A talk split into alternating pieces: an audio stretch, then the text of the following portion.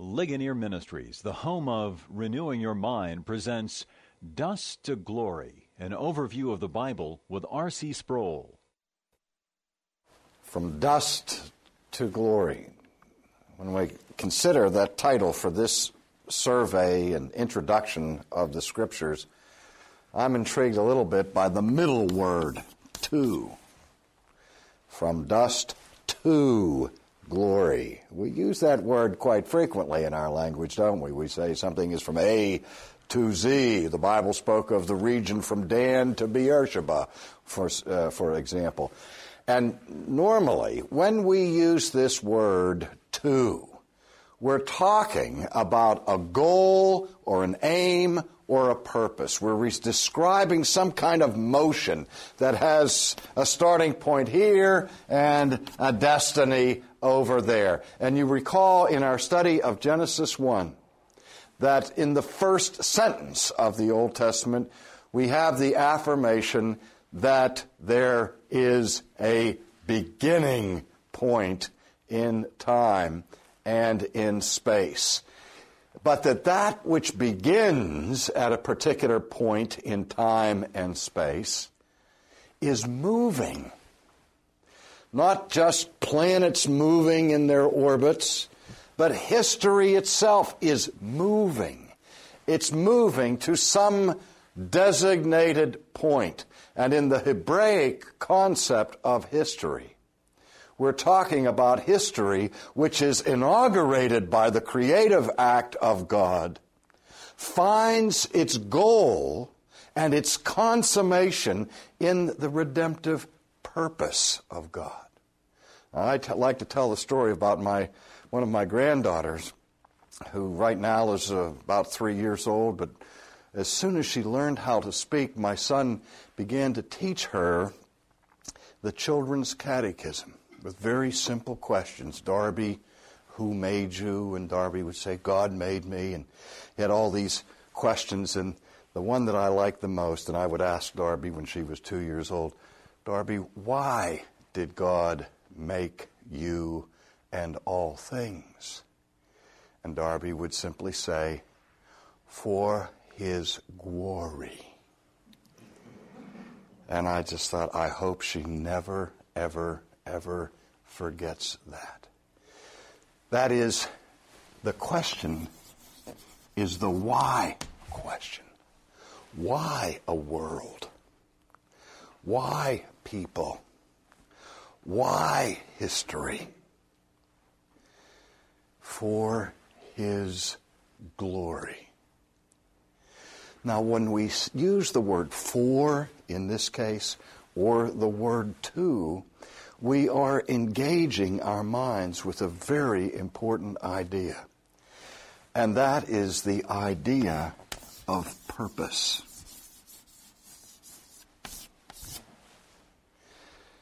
Now, when we read the scriptures, we are reading a book that is unfolding on every page a divine purpose for your existence, for my existence, and for the existence of this entire universe. Recently, I was on vacation with my wife, and I'm not accustomed to being in such a relaxed mode where there's, quote, nothing to do because I've really found it impossible to do nothing. I don't know what nothing is other than it is not, and so since it is not, I cannot do it. And so I would say to my wife every day, What do you want to do today? what, what shall we do? I was asking a question about purpose. How shall we use this time? What should be our objective? What should be our goal? Now, when we get into the story of the creation of mankind, at the end of chapter 1 of Genesis, in verse 21, we have this record Genesis 1 21. And then God said, Let us make man in our image according to our likeness, Let them have dominion over the fish of the sea, over the birds of the air, and over the cattle, over all of the earth, over every creeping thing that creeps on the earth. So God created man in his own image. In the image of God, he created him. Male and female, he created them. Do you see that here, just as in the opening line of the Old Testament, is a description of God's acting with a purpose. Within the Godhead, there's a conversation. Within the Trinity, there's an agreement. Within the Godhead, there's a plan for action. And it's not as though the Father, the Son, and the Holy Spirit were on vacation and one said to the other one, Well, what are we going to do today? But there is this statement of purpose coming from God Himself when God says, Let, let's do something. Let us now make man in our own image.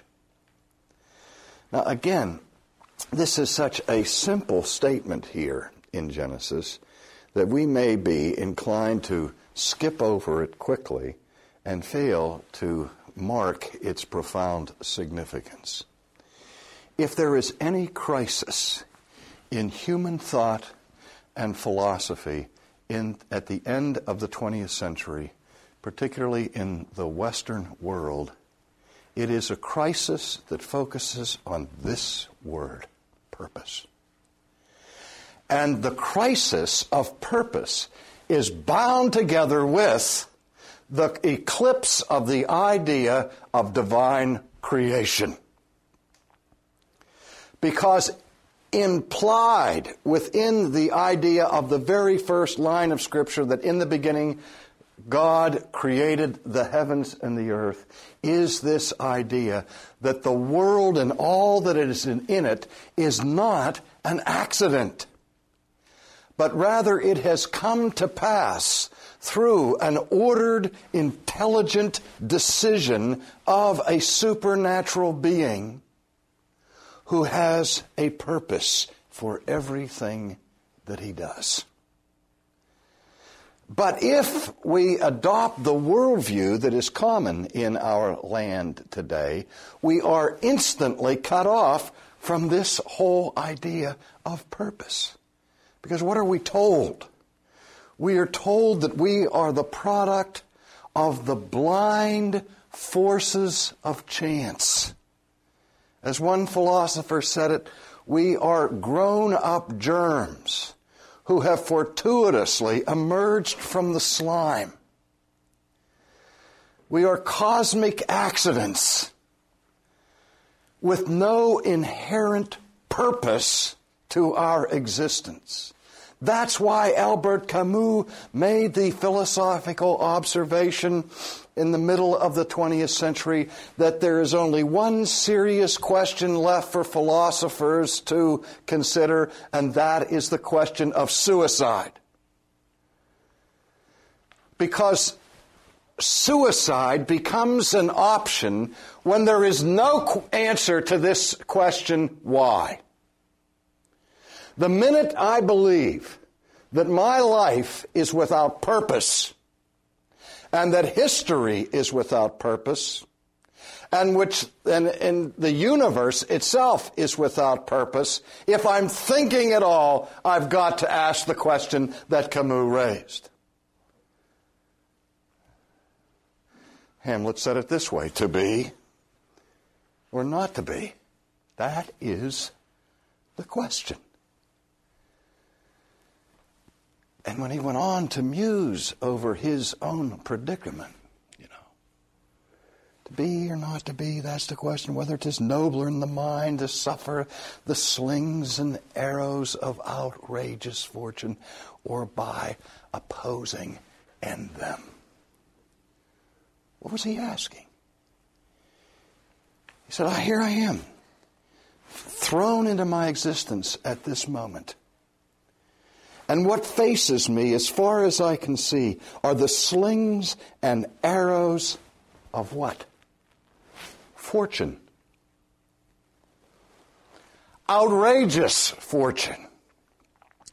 That's a sophisticated Elizabethan way of considering human existence as being nothing but chance.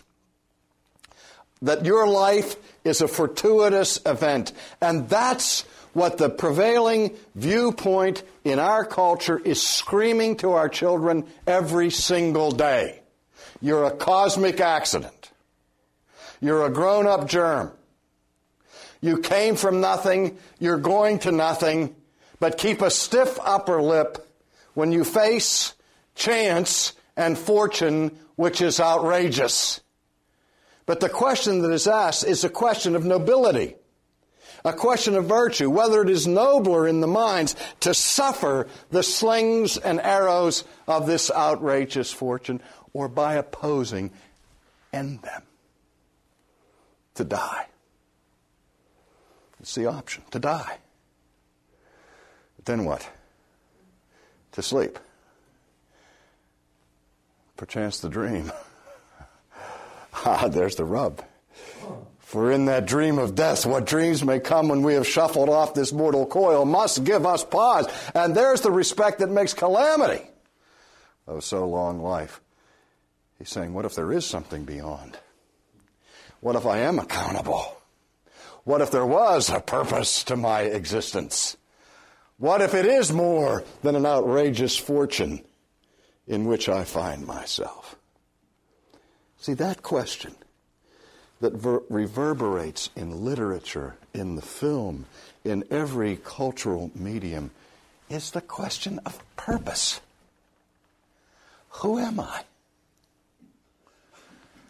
Why am I? The answer to that question is found here at the end of chapter 1. When God says, Let us make man. That the act of the origin of human existence is the result of an intelligent decision of an eternal, omniscient being who knows what he's doing and as Albert Einstein once remarked, doesn't play dice. What Einstein was saying is, that the origin of the universe is not a crapshoot, but it is the work of a purposive deity. I can say that the issue that separates worldviews in our day today comes down to this question Is there a purpose for your existence, or isn't there? And if there is no God, I guarantee you, there is no purpose. And if there is no purpose, there is no God. But if there is a God, then there is a purpose. And if there is a purpose, there must be a God. Even Aristotle understood that. Or I should say, especially Aristotle understood that. Let us create man in our own image. And so the scripture goes on to tell us the origin of humanity. And the language that is used here in Genesis is a little bit difficult for us to comprehend because we're told that we are created in the image and the likeness of God. Wow. After all of the earlier stages of creation where God makes the trees and makes the rivers and makes the sunshine and divides the days and, and fills the water with fish and the air with birds and makes all different creeping things and all of these animals, and as he steps back and look at, at, at what he has made, he uh, pronounces his benediction on it and said, That's good. But he hasn't reached the pinnacle of his work yet. Until he says, after I have all of these creatures and all of these denizens and all of these things teeming and filling the u- universe that I have made, I look and I see nothing that bears my image. Nothing that has my likeness. And so God said, let's make one work of creation whose purpose is to be my image and to be my likeness.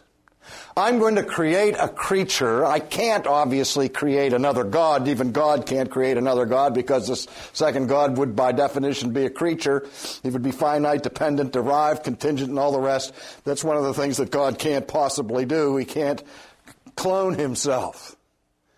So I can't just reduplicate myself. I'm going to create a special work with a special capacity to be like me, to bear my image, to mirror and to reflect my glory, to display my character to the rest of creation. And I'm going to take this work of creation and give to it dominion over everything else. So that all other things, all other creatures in this world will be subordinate to this one who is my image bearer. And so God creates us in his image and in his likeness. Now, that does not mean that we are exactly as God is. But there is some point of analogy some analogy of being, some way in which we as human creatures are like God. And the philosophers and theologians have speculated for centuries about precisely what it is that is comprised in this idea of the image of God. And generally, what is assumed is, well, at least part of what it means to be in the image of God is that God is an intelligent being. He is omniscient. He thinks. He is aware. He's conscious. You look at Star Wars and, and, and that old movie that tells, uh, has the, the line in it over and over again May the Force be with you. Small comfort to have a force be with you. What does that mean? An electric shock? gravity, a tidal wave, a volcanic eruption, those are all manifestations of force. But we can conceive of force without intelligence. To be in the image of God means to be able to participate in this incredible phenomenon that we call thinking reflecting, deciding, learning, knowing, reasoning. We can't think like God thinks in the sense that we have omniscience or that we are, are infinite in our perspective. No, not at all. But we have a point of similarity, a point of likeness. And not only that, but as His creation in His image, we are also made as moral creatures. We're going to be studying next the story of the fall in the Old Testament. The grand tragedy, if you will, of human history. But the one thing that is required for a fall into moral corruption is that there must be a moral nature to start with. When the rain falls from the heavens and the drops of water hit the earth, we don't speak of this as sin. We don't think of this as a moral fall or as a matter of corruption. An object falls to the ground. It's just obeying the laws of nature, of gravity at that point. But when we're talking about creation and redemption, the grand problem that is being resolved in the scope of biblical history is the problem of a moral fall. But for there to be a problem of a moral fall, first there must be a moral creature. And so when God makes us, He not only makes us as intelligent beings, as thinking beings, as rational beings, but He gives to us a will, He gives us emotions. so that we can make decisions and engage in actions that are of a moral kind. There's nothing moral or immoral about the rolling of a stone or the blowing of the wind because the wind has no consciousness. The wind is merely a force. In a word, what is lacking is personality. But when God creates and creates creatures in his own image, he makes them persons. You are a person. And you understand, though you may not be able to articulate philosophical, philosophically what personality involves and what it is precisely.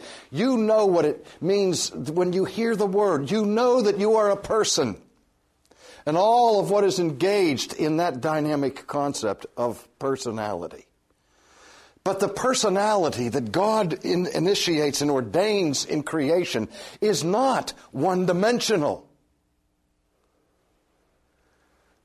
It's not unisexual. It's not androgynous. But He creates these people, male and female. So that even within the human sphere of creation, God creates a setting for a relationship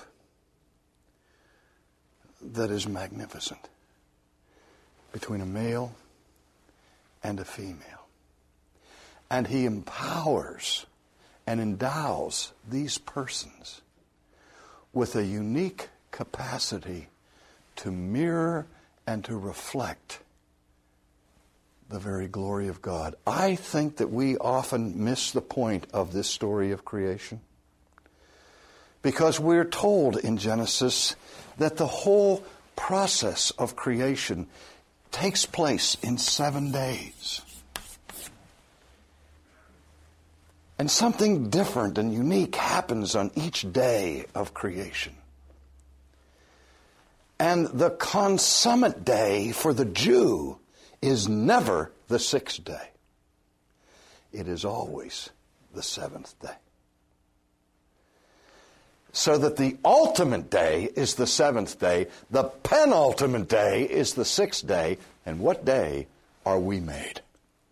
Not on the seventh, but on the sixth. Because the seventh day is hallowed it's made sacred.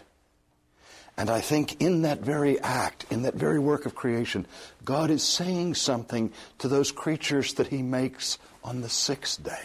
He's telling us something about our purpose. That you, as a person made in the image of God, has, has been made for that which is sacred. You have been made for that which is holy you have been made to reflect His glory. For more information about Ligonier Ministries, call 1 800 435 4343 or contact us on the web at ligonier.org. That's L I G O N I E R dot O R G.